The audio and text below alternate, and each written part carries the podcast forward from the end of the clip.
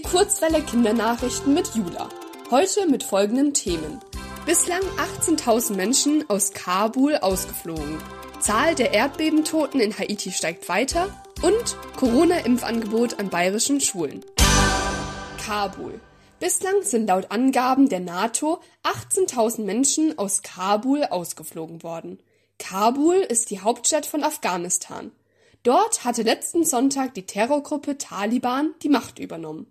Die Taliban sind eine gewalttätige islamistische Gruppierung. Mit den Rettungsflügen sollen Menschen vor ihnen geschützt werden. Die Taliban legen die Regeln der islamischen Religion besonders streng aus und wollen, dass sich alle Menschen an ihre extremen Regeln halten. Dazu wenden sie auch Gewalt an. Als sie vor 20 Jahren schon mal in Afghanistan an der Macht waren, hatten zum Beispiel Frauen und Mädchen wenig bis gar keine Rechte. Sie mussten sich voll verschleiern und durften nicht arbeiten oder zur Schule gehen. Viele Menschen fürchten jetzt um ihr Leben. Deswegen ist die Lage am Flughafen in Kabul dramatisch und viele versuchen zu fliehen. Saint-Louis du Sud. Vergangenen Samstag hat sich in Haiti ein schweres Erdbeben ereignet. Laut der Zivilschutzbehörde starben dabei 2189 Menschen und über 12.000 wurden verletzt. Mehr als 300 Menschen werden noch vermisst. In vier betroffenen Provinzen herrscht weiterhin der Ausnahmezustand. Zehntausende Familien haben kein Dach mehr über dem Kopf, weil ihre Häuser komplett zerstört wurden. Noch dazu gibt es schwere Regenfälle und Überschwemmungen, die die Rettung der Menschen erschweren. Bereits 2010 kam es in Haiti zu einem schweren Erdbeben, bei dem über 200.000 Menschen gestorben sind. München. Mit Beginn des neuen Schuljahres wird es auch Corona-Impfangebote an bayerischen Schulen geben.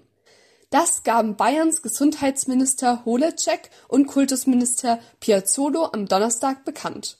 Am Montag hatte die Ständige Impfkommission, kurz STIKO, eine Impfempfehlung für alle Kinder und Jugendliche zwischen 12 und 17 Jahren ausgesprochen. Durch mobile Impfteams wolle man die Impfquote an den Schulen steigern, betonte der bayerische Gesundheitsminister. Die Corona-Schutzimpfung bleibe aber freiwillig und stelle auch in Zukunft keine Bedingungen für den Unterrichtsbesuch dar.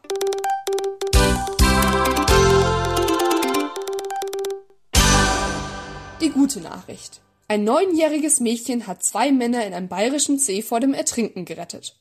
Da die Schülerin ein aktives Mitglied der Wasserwacht ist, erkannte sie die Gefahrenlage und verständigte sofort die Wasserwacht. Diese konnte die Männer noch rechtzeitig retten.